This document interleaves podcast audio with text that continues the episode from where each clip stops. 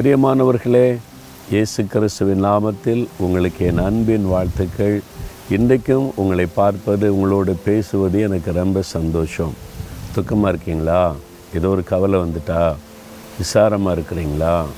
சோர்ந்து போயிட்டாங்க. ஆண்டவர் கூட இருக்கிறார் நடத்துகிறான்னு சொன்னாலும் ஒரே பிரச்சனையாக போராட்டமாக இருக்குது அப்படின்னு நினைக்கிறீங்களா? வாழ்க்கைன்னு அப்படிதான். இதெல்லாம் கடந்து போகணும். இப்போ நான் உங்களுக்கு பிரசங்கம் பண்ணுறேன் உங்களுக்கு சந்தோஷமாக பேசுகிற உண்மை தான். என் வாழ்க்கையிலே உங்களுக்கு வரக்கூடிய எல்லா பாடுகளும் வரும். கவலை வரும் பல நெருக்கங்கள் வரும் சோர்வு வரும். அதிலே உட்கார்ந்துடுறது இல்லை ஆண்டவர் விட்டுற மாட்டார். அப்போ ஆண்டவர் என்ன செய்வார்? பாருங்களேன் தொண்ணூற்றி நாலாம் சங்கீதம் பத்தொன்பதாம் வசனத்தில் என் உள்ளத்தில் விசாரங்கள் பெருகுகையில் உம்முடைய ஆறுதல்கள் என் ஆத்மாவை தேற்றுகிறது. ஒரு பக்தன் தன் அனுபவத்தை எழுதுகிறார் இதான் என் அனுபவமும் உங்கள் அனுபவம் இதானே? என் உள்ளத்தில் விசாரங்கள் பெருகுகையில் கவலை சோர்வு துக்கம் பெருகுகையில் உம்முடைய ஆறுதல்கள் என்னை தேற்றுகிற தேவனுடைய ஆறுதல். அவர் நமக்கு ஆறுதல் அவர் சொல்கிறார் நான் உனக்கு ஆறுதல் செய்கிற தேவன். நான் நானே உனக்கு ஆறுதல் செய்கிற தேவன் சொல்கிறார் சகலவிதமான ஆறுதலின் தேவன். இன்றைக்கி என்ன துக்கம்? ஏன் அழுதுட்டு இருக்கிறீங்க? ஏன் விசாரமாக கவலையாக இருக்கிறீங்க? ஏன் மூஞ்ச தொங்க போட்டுக்கிட்டு இருக்கிறீங்க? இந்த மாதிரி ஆகிப்போச்சு குடும்பத்தில் வேலையில் இது மாதிரி விசாரம் ஒரே துக்கமாக இருக்குது வாழ்க்கை ஒரே இப்படி கஷ்டமாக இருக்குன்னு நினைக்கிறீங்களா? ஆண்டவர் என் மகனே என் மகளே நான் இருக்கிறேன்ல. ஏன் பயப்படுற? ஆறுதல் படுத்துகிறார். அப்படி ஆறுதலை நீங்கள் அனுபவிக்கணும் என்ன செய்யணும் தெரியுமா? முதல்ல வேத வாசிக்கணும். இந்த வசனத்தின் மூலமாக ஆறுதல் படுத்துவார். நீங்கள் பைபிளே வாசிக்காமல் சும்மா மோகலா சொல்கிற ஒரு வசனத்தை கேட்டு போனீங்கன்னா ஆறுதல் வராது.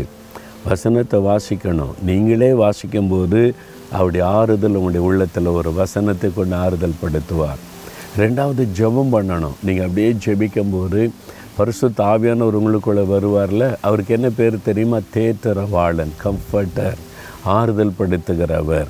அப்போது நீங்கள் வசனத்தை வாசித்து பரிசுத்தாவிக்குள்ளே நிறைந்து ஜெபிச்சிங்கன்னா அப்படி ஆறுதல் உள்ளத்தை நிரப்ப நான் அப்படி தான் இப்போ நான் உங்களை போல் பாடுள்ள மனுஷன் தானே?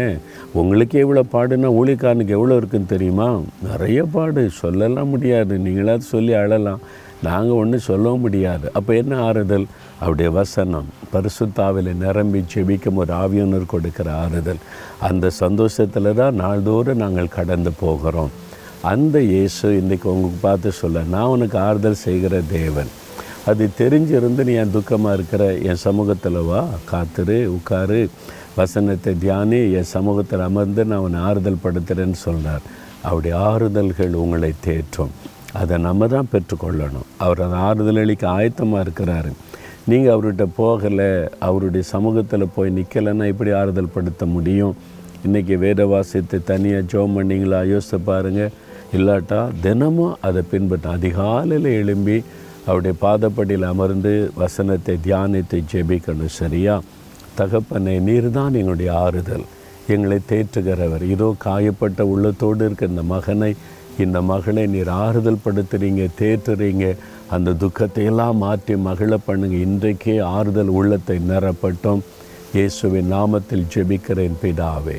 ஆமேன் ஆமேன்.